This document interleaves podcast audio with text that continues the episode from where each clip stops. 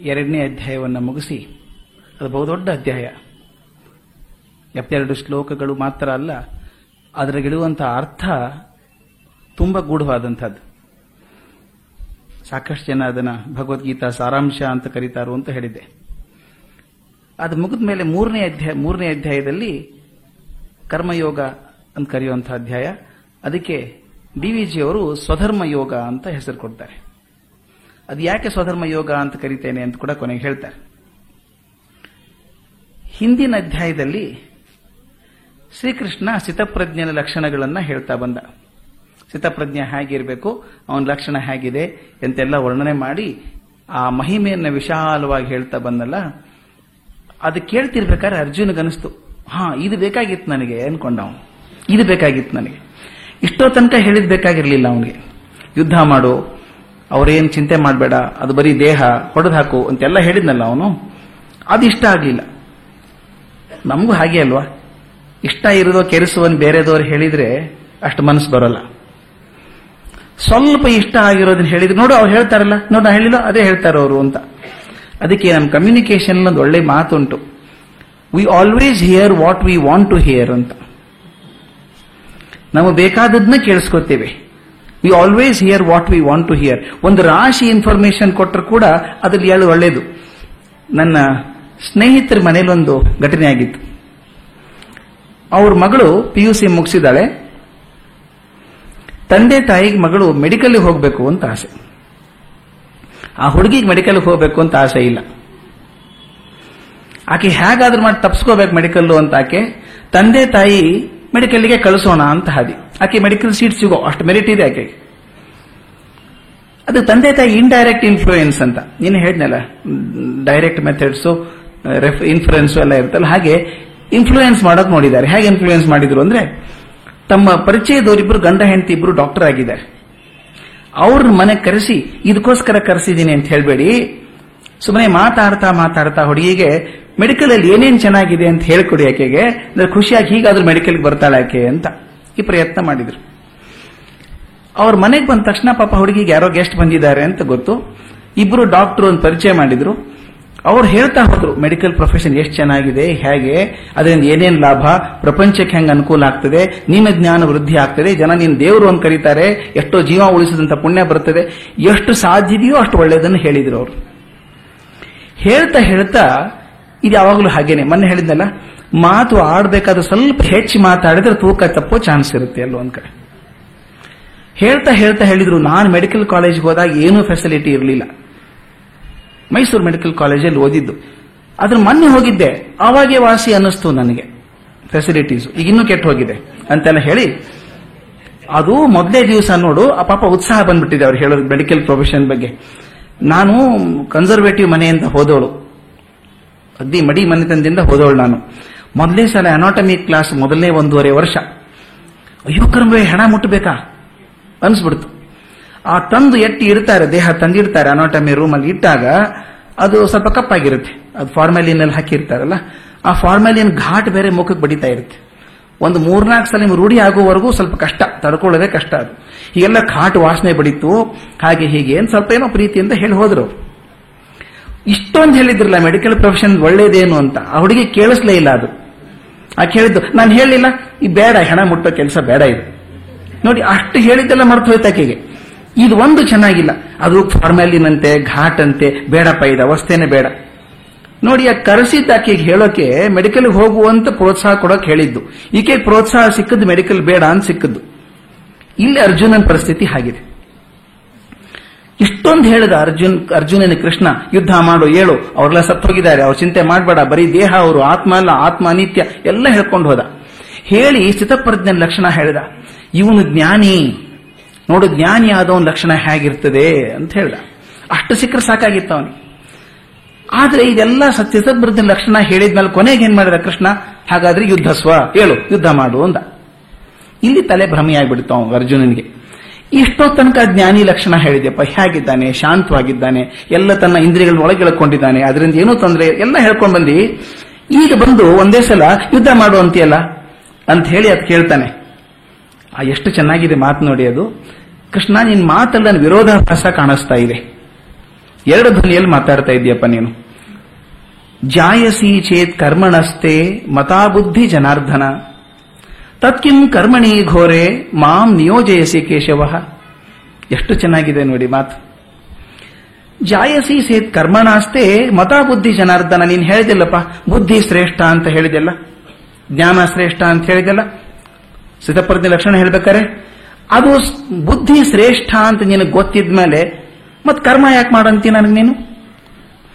ಎರಡನೇ ಸಾಲ್ ಎಷ್ಟು ಚೆನ್ನಾಗಿದೆ ಅದು, ಪಕ್ಕ ರೆಬೆಲ್ ಕೇಳ್ದಂಗೆ ಕೇಳ್ತಾನ ತತಕಿಂ ಕರ್ಮ ಕರ್ಮಣಿ ಘೋರೆ ಮಾಂ ನಿಯೋಜಿಸಿ ಕೇಶವ. ತತ್ಕಿಂ ಹಾಗಾದ್ರೆ ಘೋರೆ ಕರ್ಮಣಿ ಮಾಂ ನಿಯೋಜಿಸಿ. ಈ ಘೋರ ಕರ್ಮಕ್ಕೆ ನಾನು ಯಾಕೆ ನಿಯೋಜನೆ ಮಾಡ್ತೀಯಪ್ಪ ನೀನು? ಹೇಳಿದಿ ಬುದ್ಧಿ ಶ್ರೇಷ್ಠ, ಜ್ಞಾನ ಶ್ರೇಷ್ಠ ಅಂತ ಹೇಳಿದಿ ಮನೆ. ಇವತ್ತು ಹೇಳ್ತಿ ಯುದ್ಧ ಮಾಡೋದು ಯುದ್ಧ ಕರ್ಮ ಅದು. ಆದ್ರಿಂದ ನೀನ್ ಹೇಳೋದು ಕನ್ಫ್ಯೂಸ್ ಆಗ್ತಾ ಇದೆ ನನಗೆ. ಜ್ಞಾನ ಕರ್ಮದಕ್ಕಿಂತ ದೊಡ್ಡದಾದ್ರೆ ಈ ಘೋರ ಕರ್ಮಕ್ಕೆ ನಾನು ಯಾಕೆ ಹಚ್ತೀಯಪ್ಪ ನೀನು ಅಂತ. ಇದಕ್ಕೆ ಉತ್ತರ ಭಗವಂತ ಈ ಮೂರನೇ ಅಧ್ಯಾಯದಲ್ಲಿ ಮತ್ತು ಸ್ವಲ್ಪ ಮಟ್ಟಿಗೆ ನಾಲ್ಕನೇ ಅಧ್ಯಾಯದಲ್ಲಿ ಕೊಡ್ತಾನೆ. ಅರ್ಜುನನ್ ಬೇಕಾದ ಒಂದು ಉತ್ತರ. ಸಾಮಾನ್ಯ ನಾವು ಮಾಡೋದುಂಟು. ಯಾರಿಗೋ ಒಬ್ಬರಿಗೆ ಏನೋ ಕೇಳಿದಾಗ ಅವರು ಬಹಳಷ್ಟು ಉತ್ತರ ಕೊಟ್ಟರೆ ಯಾವುದಾದ್ರೂ ಒಂದು ಹೇಳಿ ಸ್ವಾಮಿ, ಬಹಳ ಹೇಳಬೇಡಿ ಕನ್ಫ್ಯೂಸ್ ಆಗಿ ಹೋಗುತ್ತೆ ನಮಗೆ. ಅನ್ನಲ್ವಾ ಒಂದು ಹೇಳಿ. ಸುಮ್ಮನೆ ಮೂರು, ನಾಲ್ಕು ಹೇಳಿ ಕನ್ಫ್ಯೂಸ್ ಮಾಡಬೇಡಿ. ಒಂದು ಏನು ಚೆನ್ನಾಗಿ ಹೇಳ್ಬಿಡಿ. ಇದೇ ಮಾತೇ ಕೇಳ್ತಾನೆ ಅರ್ಜುನ. ಅವನು ಒಂದು ಸ್ಪಷ್ಟ ಉತ್ತರ. ವ್ಯಾಮಿಶ್ರೇಣೇವ ವಾಕ್ಯೇನ ಬುದ್ಧಿಂ ಮೋಹಯಸಿ ಇವಮೇ ತದೇಕಂ ವದ ನಿಶ್ಚಿತ್ಯ ಏನ ಶ್ರೇಯೋ ಮಾಪ್ನುಯಾಮ್ ಮಾತೆಷ್ಟು ಚೆನ್ನಾಗಿದೆ ನೋಡಿ. ವ್ಯಾಮಿಶ್ರೇಣಿ, ವ್ಯಾಮಿಶ್ರೇಣೇವ ವಾಕ್ಯೇನ. ನೀನು ಮಿಶ್ರ ಮಾಡಿ ಮಾತಾಡ್ತಾ ಇದ್ದೀಪ ನೀನು. ಎಲ್ಲ ಗೊಂದಲ ಮಾಡಿ ಮಾತಾಡ್ತಾ ಇದ್ದೆ ಸಂದಿಗ್ಧಕ್ಕೆ ಹಾಕ್ತಾ ಇದ್ದೆ ನನ್ನ ಅದಕ್ಕೇನಾಗ್ತದೆ? ನನ್ನ ಬುದ್ಧಿಗೆ ಮೋಹ ಏಸಿವನೇ ನನ್ನ ಮನಸ್ಸಿಗೆ ಮೋಹ ಬಂದ್ಬಿಟ್ಟಿದೆ, ಭ್ರಾಂತಿ ಬಂದ್ಬಿಟ್ಟಿದೆ. ನೀನೇನ್ ಮಾಡ್ಬೇಕೀಗ ಸ್ಪಷ್ಟ ಹೇಳು. ಚೌಕಾಸಿ ಬೇಡ. ತದೇಕಂ ಆದ್ರಿಂದ ವದ ನಿಶ್ಚಿತ್ಯ. ನಿಜವಾಗಿರೋದನ್ನು ಒಂದು ಹೇಳು ನಾನು ತದೇ ಏಕಂ. ಯಾವುದಾದ್ರೂ ಒಂದು ಹೇಳು ನನಗೆ. ಯಾವುದರಿಂದ ನನ್ನ ಶ್ರೇಯಸ್ಸಾಗ್ತದೋ ಅದು ಹೇಳ್ಬಿಡು. ಕರ್ಮ, ಜ್ಞಾನ ಎರಡು ತಲೆ ಕೆಡಿಸ್ಬೇಡ ನನಗೆ. ಯಾವುದರಿಂದ ನನಗೆ ಒಳ್ಳೇದಾಗ್ತದೋ, ಶ್ರೇಯಸ್ಸಾಗ್ತದೆ ನಿನಗೆ ಅನಿಸ್ತದೋ, ಅದು ಒಂದನ್ನು ಮಾತ್ರ ಹೇಳು. ತದ್ ಏಕಂ ವದ. ಒಂದೇ ಮಾತನ್ನು ಹೇಳು. ಏಕಂ ವದ. ನಿಶ್ಚಿತ್ಯ ಅದು. ಡೆಫಿನೆಟ್ ಆಗಿ ಹೇಳು. ಕನ್ಫ್ಯೂಸ್ ಮಾಡ್ಕೋಬೇಡ. ಒಂದನ್ನು ಗಟ್ಟಿಯಾಗಿ ಹೇಳು. ಯಾವುದನ್ನು ಹೇಳಬೇಕು? ಏನು? ಶ್ರೇಯೋ ಮಾಪ್ನುಯ ನನಗೆ ಯಾವ್ದು ಮಾಡಿದ್ರೆ ಶ್ರೇಯಸ್ ಆಗ್ತದೋ ಅದನ್ನು ಮಾತ್ರ ಒಂದನ್ನು ಹೇಳು ಅಂತ ಹೇಳಿದ. ಇದು ನನಗೆ ಒಂದು ಘಟನೆ ನೆನಪಾಗ್ತದೆ. ಮೊದಲನೇ ಮಹಾಯುದ್ಧ ಕಾಲದಲ್ಲಿ ರಷ್ಯಾ ಯುದ್ಧದಲ್ಲಿ ಸೇರ್ಕೊಂಡಾಗ ಬಹಳಷ್ಟು ಜನ ಸತ್ತೋದ್ರು. ಯುದ್ಧಕ್ಕೆ ಜನ ಇಲ್ದಂಗ ಆಯ್ತಂತೆ. ಯಾರ್ಯಾರು ಉಳಿದಿದ್ದಾರೆ ನೋಡ್ರಿ, ಕೈ ಕಾಲು ಗಟ್ಟಿ ಇರೋರು ಎಲ್ಲರನ್ನೂ ಸೈನ್ಯಕ್ಕೆ ಕಳ್ಸೋಣ. ಯಾರ್ಯಾರು ಉಳಿದಿದ್ದಾರೆ ನೋಡಿ, ಗಟ್ಟಿಯಾಗಿರೋರು ಅಂತ. ಸಾಮಾನ್ಯವಾಗಿ ಗಟ್ಟಿ ಇರೋರು ಎಲ್ಲರನ್ನೂ ಕಳಿಸ್ಬಿಟ್ಟಿದ್ರು ಆರ್ಮಿಗೆ. ಯಾರೋ ಹೇಳಿದ್ರಂತೆ ಯೂನಿವರ್ಸಿಟಿಯಲ್ಲಿ ಪ್ರೊಫೆಸರ್ಸ್ ಇದ್ದಾರೆ ನೋಡ್ರಿ. ಎಲ್ಲ ಕೆಲಸ ಇಲ್ಲ ಈಗ ಅವರಿಗೆ. ಯೂನಿವರ್ಸಿಟಿನೇ ಕ್ಲೋಸ್ ಆಗೋಗಿದೆ ಯುದ್ಧದಲ್ಲಿ ಅವ್ರು ಏನ್ ಮಾಡ್ತಾರೆ? ಸುಮ್ಮನೆ ಇದ್ದಾರೆ. ಎಲ್ಲರೂ ಗಟ್ಟಿಯಾಗಿ ಇದ್ದಾರೆ. ಬರೀ ಪುಸ್ತಕ ಓದ್ತಾ ಕೂತಿದ್ದಾರೆ. ಅವ್ರನ್ನ ಕಳಿಸ್ಬಿಡಿ ಯುದ್ಧಕ್ಕೆ ಅಂದ್ರಂತೆ. ಐವತ್ತು ಜನ ಪ್ರೊಫೆಸರ್ನ ಕರ್ಕೊಂಡು ಹೋದ್ರಂತೆ. ಕರ್ಕೊಂಡೋಗಿ ಮಿಲಿಟರಿ ಟ್ರೈನಿಂಗ್ ಕೊಡಬೇಕು ಅಂತ ಹೇಳಿ ಆತ ಕಮಾಂಡರ್ ಮಿಲಿಟರಿ ಚೀಫ್ ಆಫ್ ನಿಲ್ಸಿದ್ರಂತೆ. ಆತ ಇವರೆಲ್ಲರನ್ನೂ ಐವತ್ತು ಜನನ ಸಾಲ್ ಹಿಡಿದು ನಿಲ್ಸಿ ತಯಾರಿ ಮಾಡ್ಬೇಕಲ್ಲ. ಒಂದೇ ಸಲ ಯುದ್ಧಕ್ಕೆ ಕಳಿಸೋಕ್ಕಾಗತ್ತಾ? ಅದು ಮಾರ್ಚ್ ಪಾಸ್ಟ್ ಕಲಿಸ್ಬೇಕು ಅವ್ರ ಡ್ರೆಸ್ ಹಾಕೋಕ್ ಕಲಿಸ್ಬೇಕು, ಅದೆಲ್ಲ ಕಲಿಸ್ತಾ ಇದ್ರಂತೆ. ಮಾರ್ಚ್ ಪಾಸ್ಟ್ ಮಾಡ್ತಾ ಮಾಡ್ತಾ ಹೋಗ್ತಾ ಹೋಗ್ತಾ ಲೆಫ್ಟ್ ಟರ್ನ್ ಅನ್ನೋನು ಸ್ಟಾಪ್ ಅನ್ನೋನು ರೈಟ್ ಟರ್ನ್ ಅನ್ನೋನು ಸ್ಟಾಪ್ ಅನ್ನೋನು, ಹೀಗೆಲ್ಲ ಕಲಿಸ್ತಾ ಇದ್ದ ಪ್ರಾಕ್ಟೀಸ್ ಮಾಡ್ತಾ ಇದ್ದ. ಒಂದು ಹದಿನೈದು ಇಪ್ಪತ್ತು ನಿಮಿಷ ಆಗಿರ್ಬೇಕು. ಆನಂತರ ಎಲ್ಲ ಪ್ರೊಫೆಸರ್ ನಿಂತು ಬಿಟ್ರಂತೆ. ಮಾರ್ಚ್ ಪಾಸ್ಟ್ ಮಾಡಲೇ ಇಲ್ಲ ಮಾಡಲೇ ಇಲ್ಲ. ಅವನು ಕೇಳ್ದ, ಏನಾಯ್ತು ಅಂದ್ರೆ ಅಂತ ಕೇಳಿದಂತೆ. ಒಬ್ಬ ಪ್ರೊಫೆಸರ್ ಮುಂದೆ ಬಂದು ಹೇಳಿದಂತೆ major you seem to be under terrible confusion ನಿನಗೇನು ಭಾರಿ ಕನ್ಫ್ಯೂಷನ್ ಆದಂಗೆ ಕಾಣುತ್ತೆ. ಒಂದ್ಸಲ ಲೆಫ್ಟ್ ಟರ್ನ್ ಅಂತ್ಯ, ಒಂದ್ಸಲ ರೈಟ್ ಟರ್ನ್ ಅಂತ್ಯ. ವಿಚಾರ ಮಾಡಿ ಒಂದು ಹೇಳಿ ನನಗೆ. ಈಗ ನಾವು ಪ್ರೊಫೆಸರ್ಸು ಸರಿಯಾಗಿ ಪಾಠ ಮಾಡಿ ಗೊತ್ತು ನಮಗೆ. ಒಮ್ಮೆ ಹಿಂಗೆ ಹೇಳಿ, ಒಮ್ಮೆ ಹೇಳಿ ಹುಡುಗರು ಅರ್ಥ ಆಗೋಲ್ಲ. ನೀನೇನ್ ಬರ್ತೀಯ, ನೀನ್, ನಿನಗೂ ಗೊತ್ತಿಲ್ಲ. ಒಂದ್ಸಲ ಅಬೌಟ್ ಟರ್ನ್ ಅಂತೀಯ, ವಾಪಸ್ ಬರ್ತೀವಿ. ಮತ್ತೆ ವಾಪಸ್ ಹೋಗುವಂತೀಯ ಇದು ಎದಕ್ಕೆ ಹೋಗ್ತೀವಿ ಗೊತ್ತಿಲ್ಲ ನನಗೆ. ಆದ್ರಿಂದ ನೀನ್ ವಿಚಾರ ಮಾಡಿ ಒಂದನ್ನು ಹೇಳು. ಎಡಗಡೆ ತಿರುಗಬೇಕು, ಬಲಗಡೆ ತಿರುಗಬೇಕು ಅಂತ ಹೇಳು ಒಂದ ಈ ಪರಿಸ್ಥಿತಿ ಒಂದಾಗಿದೆ. ಕೃಷ್ಣ ಹೇಳ್ತಾನೆ, ನೋಡಪ್ಪ, ನೀನ್ ಕನ್ಫ್ಯೂಸ್ ಮಾಡೋಕೆ ಹೇಳ್ತಾ ಇಲ್ಲ ನಾನು. ಕರ್ಮ ಜ್ಞಾನ ಒಂದಕ್ಕೊಂದು ಭಿನ್ನವಾದದ್ದಲ್ಲ. ನೋಡಿ ಎಷ್ಟು ಚೆನ್ನಾಗಿರೋ ಮಾತನ್ನು ಹೇಳ್ತಾನೆ. ನನಗನ್ಸೋ ಮಟ್ಟಿಗೆ ಈ ಅಧ್ಯಾಯದಲ್ಲಿ ಏನಾದರೂ ಬೀಜವಾಕ್ಯ ವಾಕ್ಯ ಸಿಕ್ಕರೆ ಇದು ನಮಗೆ ಸಿಗಬೇಕು. ಸಾಮಾನ್ಯವಾಗಿ ಕರ್ಮ ಮತ್ತು ಜ್ಞಾನ ಒಂದಕ್ಕೊಂದು ವಿರುದ್ಧ ಅಲ್ಲ. ಒಂದಕ್ಕೊಂದು ಪೂರಕವಾಗಿರುವಂಥ, ಒಂದಕ್ಕೊಂದು ಸಹಕಾರಿಯಾಗಿರುವಂತಹದ್ದು ಈ ಸಾಲಂತೂ ನನ್ನ ಮನಸ್ಸಿಗೆ ಅಚ್ಚೊತ್ತಿದಂಗೆ ಆಗಿಬಿಟ್ಟಿದೆ ಡಿ ವಿ ಜಿ ಬರೆದ ಸಾಲಿದು. ಮೊದಲು ಕರ್ಮವು ಜ್ಞಾನಕ್ಕೆ ಸಾಧಕವಾಗುತ್ತದೆ. ಎಷ್ಟು ಚೆನ್ನಾಗಿದೆ ನೋಡಿ. ಮೊದಲು ಕರ್ಮವು ಜ್ಞಾನಕ್ಕೆ ಸಾಧಕವಾಗುತ್ತದೆ. ಜ್ಞಾನ ಸಿದ್ಧಿಯಾದ ಮೇಲೆ ಅದೇ ಕರ್ಮ ಅದರ ಫಲಿತಾಂಶವಾಗುತ್ತದೆ. ಇದನ್ನು ಸ್ವಲ್ಪ ವಿಸ್ತರಣೆ ಮಾಡಬೇಕು ನಾವು. ಮೊದಲು ಕರ್ಮ ಜ್ಞಾನಕ್ಕೆ ಸಾಧಕವಾದರೆ ಜ್ಞಾನ ಸಿಕ್ಕ ಮೇಲೆ ಅದೇ ಕರ್ಮ ಫಲಿತಾಂಶ ಆಗ್ತದೆ ಅಂದ್ರೆ ಏನರ್ಥ? ಉದಾಹರಣೆಗೆ ಡಿ ವಿ ಜಿ ಅವ್ರನ್ನೇ ತಗೊಳ್ಳೋಣ. ಡಿ ವಿ ಜಿಯವರ ಜೀವನ ಚರಿತ್ರೆ ನೋಡ್ಕೊಂಡು ಬಂದ್ರೆ ಅವರು ಎಸ್ ಎಸ್ ಎಲ್ ಸಿ ಪರೀಕ್ಷೆಯಲ್ಲಿ ಕನ್ನಡದಲ್ಲಿ ಫೇಲ್ ಆಗಿದ್ರು. ಕನ್ನಡದಲ್ಲಿ ಎಸ್ ಎಲ್ ಫೇಲ್ ಆದದ್ದು. ಆದರೆ ಅವ್ರ ಕನ್ನಡದ ಜ್ಞಾನ ಎಷ್ಟು ದೊಡ್ಡದಾಗಿತ್ತು ಅಂದ್ರೆ ಇವತ್ತು ಅವರ ಪುಸ್ತಕವನ್ನ ಕೂ ಚರ್ಚೆ ಮಾಡ್ತಾ ಇದ್ದೀವಿ ನಾವು. ಅವರು ಓದೋಕ್ ಶುರು ಮಾಡಿದ್ರು, ಕಲಿಯೋದಕ್ ಶುರು ಮಾಡಿದ್ರು ಇಂಗ್ಲಿಷ್ ಓದಿದ್ರು, ಬೇರೆ ಬೇರೆ ಭಾಷೆಗಳನ್ನು ಓದಿದ್ರು, ಜೀವನದಿಂದ ಸಾಕಷ್ಟನ್ನು ಆರಿಸಿಕೊಂಡ್ರು, ಈ ಕರ್ಮ ಕ್ರಿಯೆ ಸಾಕಷ್ಟು ವರ್ಷ ನಡೆದಿತ್ತು. ಈ ಓದುವಂತಹದ್ದನ್ನ ಓದುದನ್ನ ಬರೆಯುವಂತಹದ್ದನ್ನ ಬರೆದದ್ದನ್ನ ಅದನ್ನು ಸಮರ್ಪಕವಾಗಿ ಮಾಡುವಂತಹದ್ದನ್ನ ಈ ಕರ್ಮ ಇದೆಯಲ್ಲ, ಸಾಕಷ್ಟು ವರ್ಷ ನಡೀತು. ಈ ಕರ್ಮ ಸಾಕಷ್ಟು ಆದಾಗ ಜ್ಞಾನ ಬಂತು. ಕರ್ಮ ಇಲ್ಲದೆ ಜ್ಞಾನ ಬರೋದಿಲ್ಲ. ಆ ಪರಿಶ್ರಮದಿಂದ ಪರಿಶ್ರಮದ ಫಲವಾಗಿ ಜ್ಞಾನ ಬಂತು. ಆ ಜ್ಞಾನ ಬಂದ ಮೇಲೆ ಅವರು ಜ್ಞಾನಿ ಆದರು. ಆ ಜ್ಞಾನಿ ಬರೆದದ್ದೆಲ್ಲ ಏನಾಗ್ತದೆ ಹೇಳಿ? ಜ್ಞಾನ ಬಂದ ಮೇಲೆ ಬರೀತಾರೆ ನೋಡಿ, ಹೇಳ್ತಾರೆ, ಬಾಯಿಂದ ಹೇಳ್ತಾರೆ, ಬರೀತಾರಲ್ಲ, ಅದು ಆ ಸಾಧನೆಯ ಜ್ಞಾನದ ಫಲ. ಆದ್ರಿಂದ ಇವತ್ತು ಬರವಣಿಗೆ ಅದ್ಭುತವಾಗಿ ನಿಂತುಕೊಂಡಿದ್ದಾನೆ ಮುಂದೆ. ಇದು ಜ್ಞಾನಿಯ ಬರವಣಿಗೆಯ ಫಲ. ಮೊದಲು ಕರ್ಮ ಮಾಡಿದ್ದಕ್ಕೆ ಜ್ಞಾನ ಸಿಕ್ತು, ಆ ಜ್ಞಾನ ಜ್ಞಾನ ಬಂದಂತ ವ್ಯಕ್ತಿ ಜ್ಞಾನಿ ಆದ್ಮೇಲೆ ಬರೆದದ್ದಿದೆಯಲ್ಲ ಅದು ಕರ್ಮದ ಫಲಿತಾಂಶ. ನೋಡಿ, ಕರ್ಮ ಮಾಡದೆ ಜ್ಞಾನ ಸಿಕ್ಕೋದಿಲ್ಲ. ಜ್ಞಾನ ಸಿಕ್ಮೇಲೆ ಸುಮ್ಮನೆ ಆಗಲೂ ಕರ್ಮ ಮಾಡಬೇಕು. ಮೊದಲು ಓದೋ ಕರ್ಮ ಆದರೆ ನಂತರ ಬರೆಯೋ ಕರ್ಮ. ಆ ಬರೆಯೋದು ಜ್ಞಾನ ಸಿಕ್ಕ ಮೇಲೆ ಏನು ಬರೆದ್ರಲ್ಲ, ಆ ಕರ್ಮ, ಆ ಜ್ಞಾನದ ಫಲಿತಾಂಶ ಅಲ್ವೇ? ಬರೆಯೋದು ಕೂಡ ಕರ್ಮನೇ. ಈ ಬರೆದದ್ದು ಆ ಜ್ಞಾನದ ಫಲಿತಾಂಶ. ಮೊದಲು ಜ್ಞಾನಕ್ಕೆ ಕರ್ಮ ಸಾಧಕವಾದರೆ, ಜ್ಞಾನ ಬರೋದಕ್ಕೆ ಕಾರಣ ಆದರೆ, ಇನ್ನೊಂದು ಉದಾಹರಣೆ ಕೊಡ್ತಾರೆ. ಒಬ್ಬ ಮನುಷ್ಯ ಒಂದು ಮೆಕ್ಯಾನಿಕ್ ಗ್ಯಾರೇಜಿಗೆ ಸೇರ್ಕೋತಾನೆ ಅಂತ ಇಟ್ಕೊಳ್ಳೋಣ. ಒಂದು ಯಾವುದೋ ಕಾರ್ ಫ್ಯಾಕ್ಟ್ರಿಗೆ ಸೇರ್ಕೋತಾನೆ. ಸಾಕಷ್ಟು ಎಕ್ಸಾಂಪಲ್ ನಮ್ಮ ಕಡೆ ಇದೆ ಈ ಥರದ್ದು. ಕಾರ್ ಗ್ಯಾರೇಜ್ ಸೇರ್ಕೋತಾನೆ ಅವನಿಗೆ ಏನೂ ಗೊತ್ತಿಲ್ಲ. ತಾವೆಲ್ಲ ನೋಡಿದೀವಿ ನಮ್ಮ ಪರಿಚಯ ಹುಡುಗ ಒಬ್ಬಾಮ B mechanical engineering first rank scooter start ಆಗಲಿಲ್ಲ. ಬೀಚ್ ಸ್ಟಾರ್ಟ್ ಮಾಡಯ್ಯ, ನೋಡೋಣ. ಮೆಕ್ಯಾನಿಕಲ್ ಇಂಜಿನಿಯರಿಂಗ್ ಅಂದ್ರೆ ಇದೆಲ್ಲ ಬರೋಲ್ಲ ನಮಗೆ. ನಮ್ಮ ಕಾಲೇಜಲ್ಲಿ ಒಂದು ಇಂಜಿನ್ ಇದೆ, ಅದನ್ನ ಮಾತ್ರ ಸ್ಟಾರ್ಟ್ ಮಾಡಬಹುದು ನಾವು. ಆದ್ರೆ ಮೆಕ್ಯಾನಿಕ್ ಗ್ಯಾರೇಜ್ಗೆ ಹೋದ್ರೆ ಹುಡುಗ ಇದ್ದಾನೆ ಶಾಲೆಗೆ ಎಂದೂ ಹೋಗಿಲ್ಲ ಅವನು. ಸರ ಸರ ಬಿಚ್ಚಿ ಮಾಡ್ತಾನೆ. ಅವನಿಗೆ ಆ ಜ್ಞಾನ ಹೇಗೆ ಬಂತು? ಮೊದಲು ಮಾಡಿದಂಥ ಕರ್ಮದಿಂದ ಬಂತು. ಅಷ್ಟು ವರ್ಷ ಸೀನಿಯರ್ ಇದ್ನಲ್ಲ ಅಂಗಡಿಯಲ್ಲಿ, ಅವನ ಕಡೆಯಿಂದ ಸ್ಪ್ಯಾನರ್ಲಿ ಹೊಡ್ತಾ ತಿಂದು ತಿಂದು ತಿಂದು ಕಲ್ತಿದ್ದಾನೆ ನೋಡಿ ಅವನು. ಕಲಿತು ಈಗ ಸ್ವಲ್ಪ ಅದರ ಜ್ಞಾನ ಬಂತು. ಅವನ್ ಜ್ಞಾನ ಬಂದ್ಮೇಲೆ ಏನಾಯ್ತು ಹೇಳಿ? ಯಾವುದೇ ಸ್ಕೂಟರ್ ತಗೊಂಡು ಹೋಗಿ ಕಾರ್ ತಗೊಂಡು ಹೋಗಿ ಸ್ಟಾರ್ಟ್ ಮಾಡಿದ ತಕ್ಷಣ ಆಯ್ತ ನಿಲ್ಸ್ಬಿಡಿ, ಗೊತ್ತೇನ್ ಪ್ರಾಬ್ಲಮ್ ಅಂತ ಗೊತ್ತಾಯ್ತು ನನಗೆ, ಅಂತಾನೆ. ತಕ್ಕ ರಿಪೇರ್ ಮಾಡ್ತಾನೆ. ಅಂದ್ರೆ ಆ ಜ್ಞಾನ ಬಂದ ಮೇಲೆ ಅದೇನು ಕರ್ಮ ಮಾಡ್ತಾನೆ? ಇದು ಹಿಂದಿನ ಜ್ಞಾನದ ಫಲಿತಾಂಶ ಆಯ್ತು. ಒಂದಕ್ಕೊಂದು ಹೇಗೆ ಪೂರಕ ನೋಡಿ, ಕರ್ಮ ಇಲ್ಲದೆ ಜ್ಞಾನ ಇಲ್ಲ. ಜ್ಞಾನ ಬಂದ ಮೇಲೆ ಆ ಕರ್ಮ ಆ ಜ್ಞಾನದ ಫಲಿತಾಂಶ ಆಗ್ತದೆ ಅನ್ನೋದು ಮಾತನ್ನು ಹೇಳ್ತಾರೆ. ಆಮೇಲೆ ಕೃಷ್ಣ ಇನ್ನೊಂದು ಮಾತನ್ನು ಹೇಳ್ತಾನೆ, ಬಹಳ ಮುಖ್ಯ ಮಾತನ್ನು ಹೇಳ್ತಾನೆ ಇವನಿಗೆ ಅರ್ಜುನನಿಗೆ. ನೋಡಪ್ಪ ಕೃಷ್ಣ, ನಿಮ್ಮ ಮನುಷ್ಯ ದೇಹ ಹೇಗೆ ಮಾಡಲ್ಪಟ್ಟಿದೆ ಅಂದ್ರೆ, ನಿನ್ನ ಕೆಲಸ ಅಲ್ಲ ನಿನ್ ತಪ್ಪಲ್ಲ ಅದು. ದೇಹ ಮಾಡಲ್ಪಟ್ಟಿದ್ದು ಹೇಗೆ ಅಂದ್ರೆ, ಒಂದು ಕ್ಷಣ ಕೂಡ ಕರ್ಮ ಇಲ್ಲದೆ ಇರೋಕ್ ಸಾಧ್ಯ ಇಲ್ಲ ನೀನು. ಮಾಡಿದ್ದೆ ಹಾಗೆ. ಒಂದು ಕ್ಷಣವಾದ ಇರೋಕ್ ಸಾಧ್ಯ ಇದೆಯಾ ಕರ್ಮ ಮಾಡದೇನೆ? ಸಾಧ್ಯನೇ ಇಲ್ಲ. ಅದಕ್ಕೆ ಹೇಳ್ತಾನೆ ನಹಿ ಕಶ್ಚಿತ್ ಕ್ಷಣಮಪಿ ಜಾತು ತಿಷ್ಟತಿ ಅಕರ್ಮಕರ್ತ್ ಅಕರ್ಮಕೃತ್. ಇಲ್ಲಿ ಅಕರ್ಮ ಅಂತ ಒಂದು ಪದ ಬರ್ತದೆ ಇಲ್ಲಿ. ಕೆಲಸ ಮಾಡದೇ ಇರೋದಕ್ಕೆ ಸಾಧ್ಯ ಇಲ್ಲದ ಹಾಗೆ ನಿನ್ನ ಜೀವ ವ್ಯವಸ್ಥೆ ಆಗಿದೆ. ಆದ್ದರಿಂದ ಕರ್ಮ ಮಾಡೋದು ನೀನು ಬಿಟ್ಟದ್ದಲ್ಲ, ಕರ್ಮ ಮಾಡಲೇಬೇಕು ಅಂತ ಹೇಳ್ತಾನೆ. ಈ ಕರ್ಮ ಮಾಡಬೇಕು ಅಂದಾಗ ಅಲ್ಲಿ ಗುರುತಿಸೋದು ಮೂರು ಥರದ ಕರ್ಮಗಳು ಬರುತ್ತದೆ ಅಂತ ಗುರುತಿಸ್ತಾರೆ. ಮೂರು ಥರದ ಕರ್ಮಗಳು ಯಾವುದು ಅಂದ್ರೆ, ಅದಕ್ಕಿಂತ ಮೊದಲು, ಒಂದು ಹೆಜ್ಜೆ ಮೊದಲು ಹೋಗೋದಾದ್ರೆ ಕರ್ಮದಲ್ಲಿ ಮುಖ್ಯವಾಗಿ ಎರಡು ಬಗೆ ಅಂತ. ಒಂದು ಪ್ರಾಕೃತ ಕರ್ಮ, ಇನ್ನೊಂದು ಸ್ವಕೃತ ಕರ್ಮ ಅಂತ. ಪ್ರಾಕೃತ ಅಂದ್ರೆ ತಾನಾಗಿಯೇ ಬಂದದ್ದು, ನಾನು ಪಡ್ಕೊಂಡದ್ದಲ್ಲ. ಯಾವುದು ನನಗೆ ಗೊತ್ತಿಲ್ಲದ ಹಾಗೆ ನಡ್ಕೊಂಡು ಹೋಗುವಂತಹ ಕರ್ಮ ಇದೆಯೋ ಅದು ಪ್ರಾಕೃತ ಕರ್ಮ.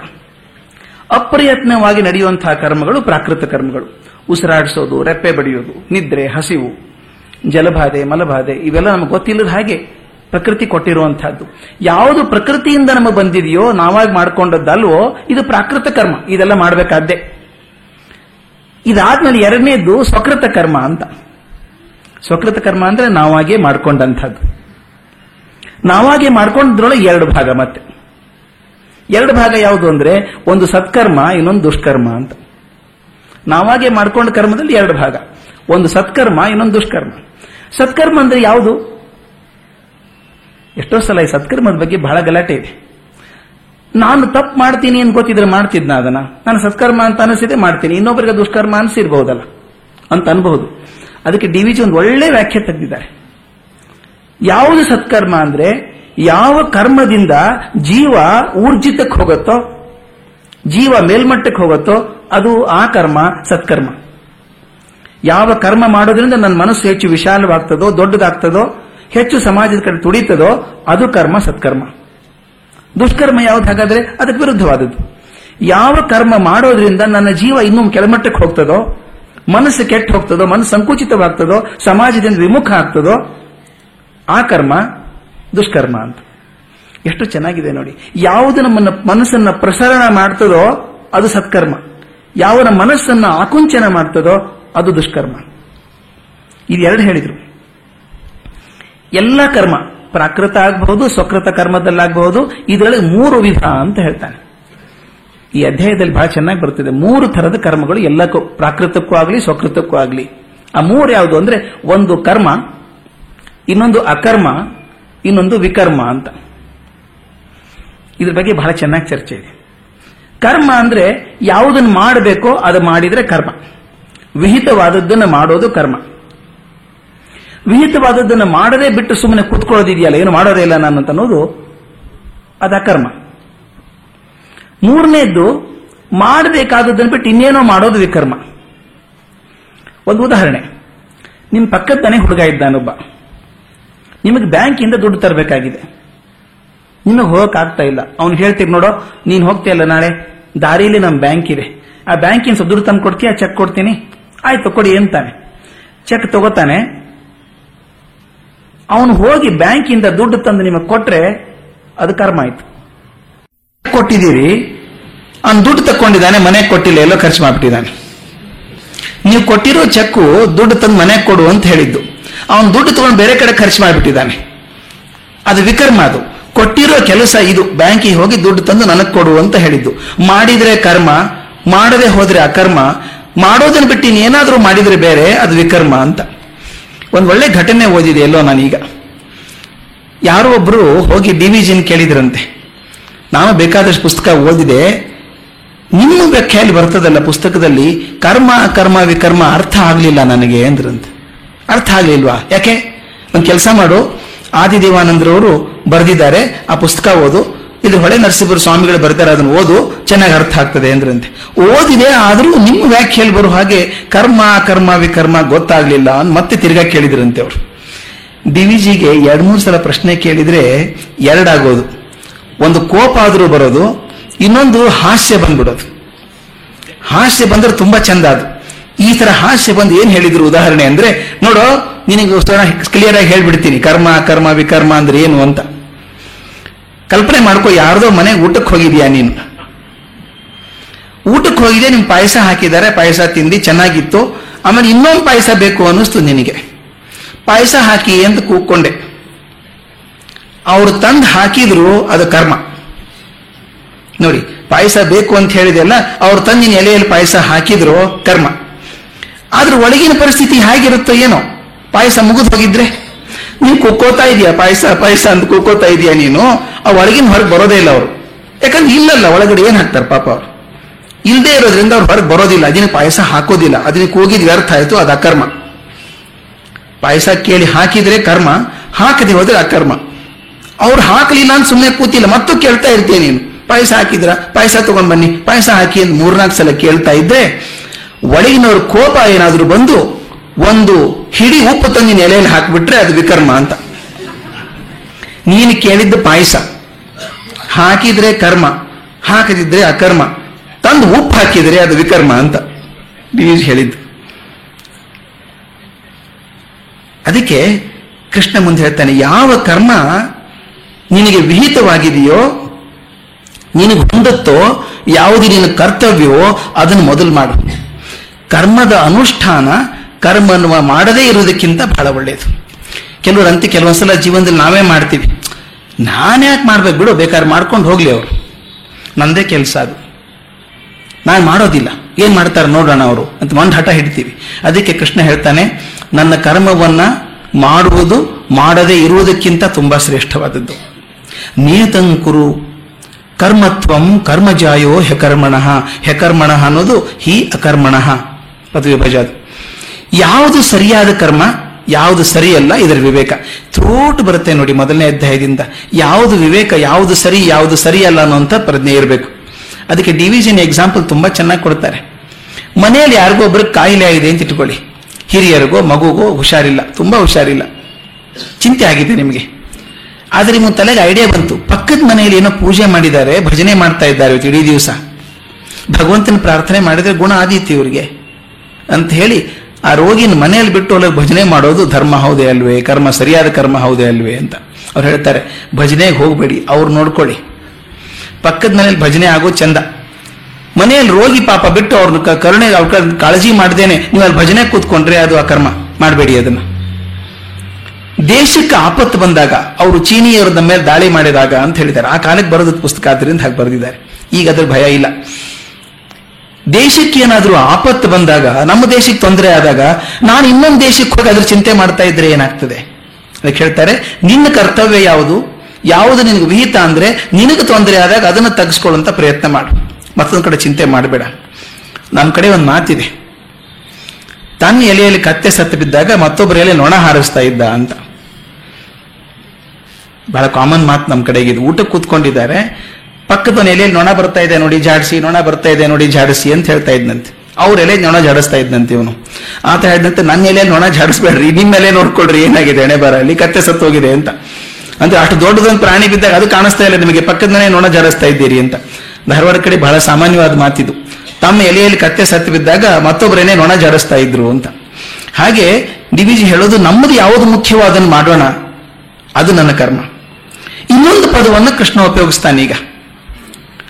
ಬಹಳ ಸುಂದರವಾದ ಪದ ಉಪಯೋಗಿಸ್ತಾನೆ. ಅದು ಪದ ಯಜ್ಞ ಅಂತ. ಯಜ್ಞದ ಪದ ಹೇಗೆ ಬಂತಿಲ್ಲಿ? ಯಜ್ಞಾರ್ಥಾತ್ ಕರ್ಮಣೋನ್ಯತ್ರ ಲೋಕೋಯಂ ಕರ್ಮಬಂಧನ. ಮಾತೆಷ್ಟು ಚೆನ್ನಾಗಿದೆ ನೋಡಿ ಇದು. ಯಜ್ಞಾರ್ಥಾತ್ ಕರ್ಮಣ. ಯಜ್ಞಕ್ಕೋಸ್ಕರ ನಿನ್ನ ಕರ್ಮ ಮಾಡು. ಯಜ್ಞ ಬುದ್ಧಿ ಇಲ್ಲದೆ ಅಥವಾ ದೇವತಾ ಸಮರ್ಪಣಾ ಭಾವವಿಲ್ಲದೆ ಕರ್ಮ ಮಾಡಿದರೆ ಏನಾಗ್ತದೆ ಅಂತಂದ್ರೆ ಲೋಕೋಯಂ ಕರ್ಮಬಂಧನ. ನಿನಗೆ ಆ ಲೋಕ ಈ ಬಂಧನಕ್ಕೆ ಸಿಕ್ಕಾಕಿಸ್ತದೆ ಬಂಧನಕ್ಕೆ ಸಿಕ್ಕಾಕಿಸ್ತದೆ. ಯಜ್ಞ ಅಂದ್ರೆ ಏನ್ ಹಾಗಾದ್ರೆ? ನಮ್ಮ ಮನಸ್ಸಿಗೆ ಯಜ್ಞ ಅಂತ ಕಲ್ಪ ಬಂದ ತಕ್ಷಣ ಒಂದು ಹೋಮಕುಂಡ ನಾಲ್ಕು ಜನ ಕೂತಿರ್ಬೇಕು, ಹೋಮದಲ್ಲಿ ತುಪ್ಪ ಹಾಕ್ತಿರ್ಬೇಕು, ಮಂತ್ರ ಹೇಳ್ತಿರ್ಬೇಕು, ಧೂಮ ಬರ್ತಿರ್ಬೇಕು ಅಂತ ಒಂದು ಕಲ್ಪನೆ. ಅದು ಆ ಕಾಲಕ್ಕಾಗಿರಬಹುದು. ಈ ಸಾಂದರ್ಭಿಕವಾದಂತಹ ಅರ್ಥ, ನಾ ಮೊದಲನೇ ದಿವಸ ಅರಿಕೆ ಮಾಡ್ಕೊಂಡಿದ್ದೆ. ಸಾಂದರ್ಭಿಕವಾದಂತಹ ಅರ್ಥ ಮಾಡ್ಕೋಬೇಕಾಗ್ತದೆ. ಇಲ್ಲಿ ಡಿ ವಿ ಜಿ ಎಷ್ಟು ಸುಲಭವಾಗಿ ಹೇಳ್ತಾರೆ ಅಂದ್ರೆ ಈ ಸಾಂದರ್ಭಿಕ ಅರ್ಥದಲ್ಲಿ ಯಜ್ಞ ಅಂದ್ರೆ ಭಗವದ್ ಆರಾಧನೆ, ಗುರು ಹಿರಿಯರ ಸೇವೆ, ಶಾಸ್ತ್ರಾಧ್ಯಯನ. ಇವು ಮೂರು ಇರಬೇಕು. ಇದ್ರ ಜೊತೆಗೆ ಯಜ್ಞ ಅಂದ್ರೆ ಪೂಜೆ ಅಂತೂ ಅರ್ಥ ಇದೆ. ಇನ್ನೊಂದು ಅರ್ಥ, ಈ ಈ ಕಾಲದಲ್ಲಿ, ಈ ಶತಮಾನದಲ್ಲಿ, ಈ ತಿಂಗಳಲ್ಲಿ ಹೊಂದೋದಪ್ಪ ಅಂತಂದ್ರೆ ಮತ್ತೊಬ್ಬರಿಗೆ ಸಂತೋಷವಾಗಲಿ ಅಂತ ಮಾಡುವ ಎಲ್ಲ ಕಾರ್ಯ ಕೂಡ ಯಜ್ಞ. ಎಷ್ಟು ಚೆನ್ನಾಗಿದೆ ನೋಡಿ. ನಮಗೋಸ್ಕರ ಅಲ್ಲ, ಮತ್ತೊಬ್ಬರಿಗೆ ತೃಪ್ತಿ ಆಗುವಂತಹ ಕೆಲಸವನ್ನು ನಾನು ಮಾಡೋದಿದೆಯಲ್ಲ, ಅದು ಯಜ್ಞ. ನನ್ನ ಕೆಲಸ ನನಗೆ ಇಷ್ಟವಾದದ್ದನ್ನು ಮಾಡ್ಕೋತೇನೆ. ಮತ್ತೊಬ್ಬರಿಗೆ ಸಂತೋಷವಾಗುವಂತ ಕೆಲಸವನ್ನು ನಾನು ಮಾಡೋದಾದ್ರೆ ಅದು ಕೂಡ ಯಜ್ಞ ಅಂತ. ಮುಂದಿನ ಪದ ನನಗೆ ತುಂಬಾ ಇಷ್ಟವಾದಂತಹ ಪದ, ಹದಿಮೂರನೇ ಶ್ಲೋಕ ಅದರೊಳಗೆ. ಯಜ್ಞಶಿಷ್ಟ ಅಶಿನಃ ಸಂತಹ ಮುಂಚೆ ಮುಂಚಂತೆ ಸರ್ವಕಿಲ್ಬಿಷೈ ಭುಂಜತೆ ತೇತ್ವಗಂ ಪಾಪಾಯೇ ಪಚಂತಿ ಆತ್ಮಕಾರಣಾತ್. ಎರಡನೇ ಸಾಲಂತೂ ನಮ್ಮ ಮನಸ್ಸಿಗೆ ಮುಟ್ಟುವಂಥದ್ದು. ನೋಡಿ ಯಜ್ಞ ಶಿಷ್ಟ ಅಶಿನಃ. ಯಾರು ಯಜ್ಞ ಕಾರ್ಯದಿಂದ ಬಂದ ಶೇಷವನ್ನ ಭಗವಂತನ ಪ್ರಸಾದ ಅಂತ ತಗೋತಾರೋ ಯಜ್ಞ ಕಾರ್ಯ ಅಂದ್ರೆ ಹೇಳಿದ್ನಲ್ಲ, ಮತ್ತೊಬ್ಬರಿಗೋಸ್ಕರ ಸೇವೆ ಮಾಡುವಂಥದ್ದು, ಮತ್ತೊಬ್ಬರ ತೃಪ್ತಿಗೋಸ್ಕರ ಮಾಡುವಂತಹ ಕೆಲಸವನ್ನ, ಅದು ಏನನ್ನು ಬರ್ತದೋ ಅದನ್ನ ಭಗವಂತನ ಪ್ರಸಾದ ಅಂತ ತಗೋತಾರೋ, ಅವರಿಗೆ ಏನಾಗ್ತಂದ್ರೆ ಸರ್ವ ಪಾಪಗಳಿಂದ ಮುಕ್ತರಾಗ್ತಾರೆ. ಮುಂಚೆಂತೆ ಸರ್ವ ಕಿಲ್ಬಿಷೈ ಎಲ್ಲ ಪಾಪಗಳಿಂದ ಮುಕ್ತರಾಗಿ ಹೋಗ್ತಾರೆ. ಎರಡನೇ ಕೆಟಗರಿ ಇದ್ದಾರಲ್ಲ. ಭುಂಜತೆ ತೇ ತ್ವಗಂ ಪಾಪಾಯೇ ಪಚಂತಿ ಆತ್ಮಕಾರಣಾತ್. ಇವ್ರು ಯಾರು ಎರಡನೇ ಕೆಟಗರಿ ಅಂದ್ರೆ ಯಾರು ನನಗೆ ಸಿಗ್ತದೋ, ಭಗವಂತನ ಪ್ರಸಾದ ಅಂತ ಏನು ಸಿಗ್ತದೋ, ಅದನ್ನ ಇತರರ ಜೊತೆಗೆ ಹಂಚಿಕೊಳ್ಳದೆ ತಿಂತಾನಲ್ಲ ಅವನು, ಒಬ್ಬನೇ ತಿಂತಾನಲ್ಲ. ಅವನು ಪಾಪವನ್ನು ತಿಂದಂತೆ. ಹೇಗಿದೆ ನೋಡಿ ಪಾಪ? ಪಾಪಾಯೇ ಪಚಂತಿ ಆತ್ಮ ಕಾರಣಾತ್ ತನಗೋಸ್ಕರ ಮಾಡಿಕೊಳ್ಳುವಂಥವನು ಪಾಪಾಯೇ ಪಚಂತಿ, ಪಾಪ ತಿಂದಂಗಾಗ್ತದೆ. ಅಂಥೇಳಿ ಅವನು ತನ್ನ ಹೊಟ್ಟೆಗಾಗಿ ಅನ್ನ ಬೇಯಿಸಿಕೊಳ್ಳುವಂಥ ಮನುಷ್ಯ, ಸ್ವಾರ್ಥಿ.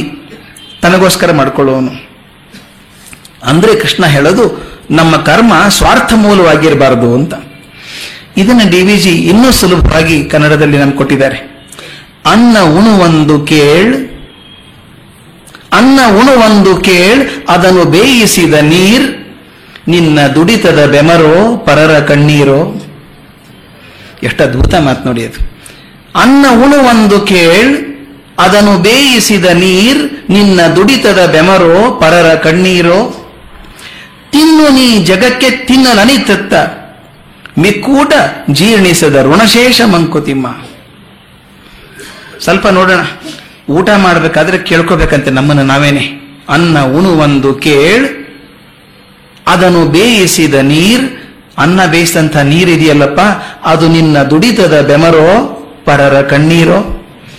ನಿನ್ನ ಶ್ರಮದಿಂದ ಬಂದಂತಹದ್ದು? ಅಥವಾ ಇನ್ನೊಬ್ಬರನ್ನ ನೋಯಿಸಿ ಅವರ ದುಃಖಕ್ಕೀಡು ಮಾಡಿ ಅವರ ಕಣ್ಣೀರಿಂದ ಬಂದಂತಹದ್ದು ಅಂತ? ಅದನ್ನು ಬೇಯಿಸಿದ ನೀರ್ ನಿನ್ನ ದುಡಿತದ ಬೆಮರೋ, ಪರರ ಕಣ್ಣೀರೋ? ಮುಂದೆ ನೆಕ್ಸ್ಟ್ ಹೇಳ್ತಾರೆ, ಏನ್ ಮಾಡ್ಬೇಕು ನಾನು ಅಂತ? ತಿನ್ನು ನೀ. ನೀ ತಿನ್ನಪ್ಪ, ಎಷ್ಟು ತಿನ್ಬೇಕು? ಜಗಕ್ಕೆ ತಿನ್ನಲಿತ್ತ ನೀತ. ಜಗಕ್ಕೆ ಎಷ್ಟು ತಿನ್ನೋಕ್ ಕೊಡ್ತೀಯಲ್ಲ ಅಷ್ಟನ್ನು ಮಾತ್ರ ತಿನ್ನೋಕ್ ನೀನು ಅರ್ಹನಾಗ್ತೀಯ. ಜಗಕ್ಕೆ ತಿನ್ನಲತ್ತನೀತ ಜಗಕ್ಕೆ ಎಷ್ಟು ತಿನ್ನೋದು ಕೊಡ್ತೀಯೋ, ಎಷ್ಟು ಹಂಚ್ಕೋತೀಯೋ, ಅಷ್ಟೊಂದು ತಿನ್ನೋದಕ್ಕೆ ಅರ್ಹನಾಗ್ತೀಯ ನೀನು. ಮಿಕ್ಕೂಟ ಬೇರೆದಿದೆಯಲ್ಲ ಹೆಚ್ಚಿಂದು, ತಿಂದದ್ದು ನಾನು. ಅದೇನಾಗ್ತದೆ? ಜೀರ್ಣಿಸದ ಋಣಶೇಷ ಮಂಕುತಿಮ್ಮ. ಕರಗೋದೇ ಇಲ್ಲ ಅದು. ಮುಂದಿನ ಜನ್ಮಕ್ಕೂ ಟ್ರಾನ್ಸ್ಫರ್ ಆಗಿ ಬರುತ್ತೆ ನೀನು ಹಿಂದೆ ಅದು. ಜೀರ್ಣಿಸದ ಋಣಶೇಷ ಮಂಕುತಿಮ್ಮ. ಅದಕ್ಕೆ ಊಟ ಮಾಡುವಾಗ ಕೇಳ್ಕೋಬೇಕು ಅಂತ. ಅದಕ್ಕೆ ಹೇಳ್ತಾರೆ, ನಮ್ಮ ಸ್ವಾರ್ಥ ಮೂಲವಾಗಿದ್ರೆ, ನೋಡಿ, ಆ ಭಗವದ್ಗೀತೆಗೆ ಬರುವಂತಹದ್ದು ಈ ಮಾತು ಎಷ್ಟು ಹೊಂದಾಣಿಕೆ ಇದೆ ನೋಡಿ. ಪಚಂತಿ ಆತ್ಮ ಕಾರಣ ತನಗೋಸ್ಕರ ಅನ್ನ ಮಾಡ್ಕೊಳ್ಳುವಂಥವನು ಸ್ವಾರ್ಥ, ಅವನ ಪಾಪವನ್ನೇ ತಿಂತಾನೆ ಅಂತ ಹೇಳುದು. ಹಂಚಿಕೊಳ್ಳದೆ ಇರೋ ತಿನ್ನುವಂತಹದ್ದು ಜೀರ್ಣಿಸದ ಋಣಶೇಷ ಮಂಕುತಿಮ್ಮ ಅಂತ ಇಲ್ಲಿ ಹೇಳುವಂಥದ್ದು. ಇನ್ನೊಂದು ಅದ್ಭುತವಾದ ಮಾತನ್ನ ಕೃಷ್ಣ ತರ್ತಾನೆ ಇಲ್ಲಿ. ನಮ್ಮ ಜೀವ ಹೇಗೆ ತಿರುಗ್ತಾ ಇದೆ ಪ್ರಪಂಚದಲ್ಲಿ, ಕರ್ಮ ಜಗತ್ತಲ್ಲಿ ಹೇಗೆ ತಿರುಗ್ತಾ ಇದೆ ಅಂದ್ರೆ ಒಂದು ಚಕ್ರದಲ್ಲಿ ಸಿಕ್ಕಾಕೊಂಡ್ಬಿಟ್ಟಿದ್ದೀವಿ ಅಂತ. ಕರ್ಮಚಕ್ರ ಅಂತ ಕರೀತಾರೆ. ಅದನ್ನ ಜೀವ ಚಕ್ರ ಅಂತೂ ಕರಿಬಹುದು ನಮ್ಮ ದಿ ಮನುಷ್ಯನ ಜೀವ ಚಕ್ರದಲ್ಲಿ ಸಿಕ್ಕಾಕೊಂಡಿದೆ ಅಂತ. ಯಾವ ಚಕ್ರ ಅದು? ಎಷ್ಟು ಚೆನ್ನಾಗಿದೆ ನೋಡಿ ಅದು. ಅನ್ನಾದ್ ಭವಂತಿ ಭೂತಾನಿ ಪರ್ಜನ್ಯಾದ ಅನ್ನ ಸಂಭವ. ಯಜ್ಞಾತ್ ಭವತಿ ಪರ್ಜನ್ಯೋ, ಯಜ್ಞ ಕರ್ಮ ಸಮುದ್ಭವ. ಈ ಸೈಕ್ಲಿಕ್ ಆರ್ಡರ್ ಎಷ್ಟು ಚೆನ್ನಾಗಿದೆ ನೋಡಿ. ಅನ್ನಾತ್ ಭವಂತಿ ಭೂತಾನಿ, ಭೂತ ಅಂದ್ರೆ ಪ್ರಾಣಿಗಳು, ಜೀವಗಳು. ಎಲ್ಲಿಂದ ಬರ್ತವೆ ಜೀವಗಳು? ಅನ್ನಾತ್. ಅನ್ನದಿಂದ ಜೀವಗಳು ಬರ್ತವೆ. ಅನ್ನ ಇಲ್ಲದೆ ಹೋದರೆ ಜೀವ ಬದುಕೋಕೆ ಸಾಧ್ಯ ಇಲ್ಲ. ಆದ್ದರಿಂದ ಜೀವ ಬರೋದು ಅನ್ನದಿಂದ. ಈ ಅನ್ನ ಬರೋದು ಹೇಗೆ? ಯಜ್ಞ, ಇದು, ಪರ್ಜನ್ಯಾದ ಅನ್ನ ಸಂಭವ. ಮಳೆನೇ ಆಗದೆ ಹೋದರೆ, ಬೆಳೆ ಬರದೆ ಹೋದರೆ ಎಲ್ಲಿ ಅನ್ನ ಬರುತ್ತೆ ನಮಗೆ?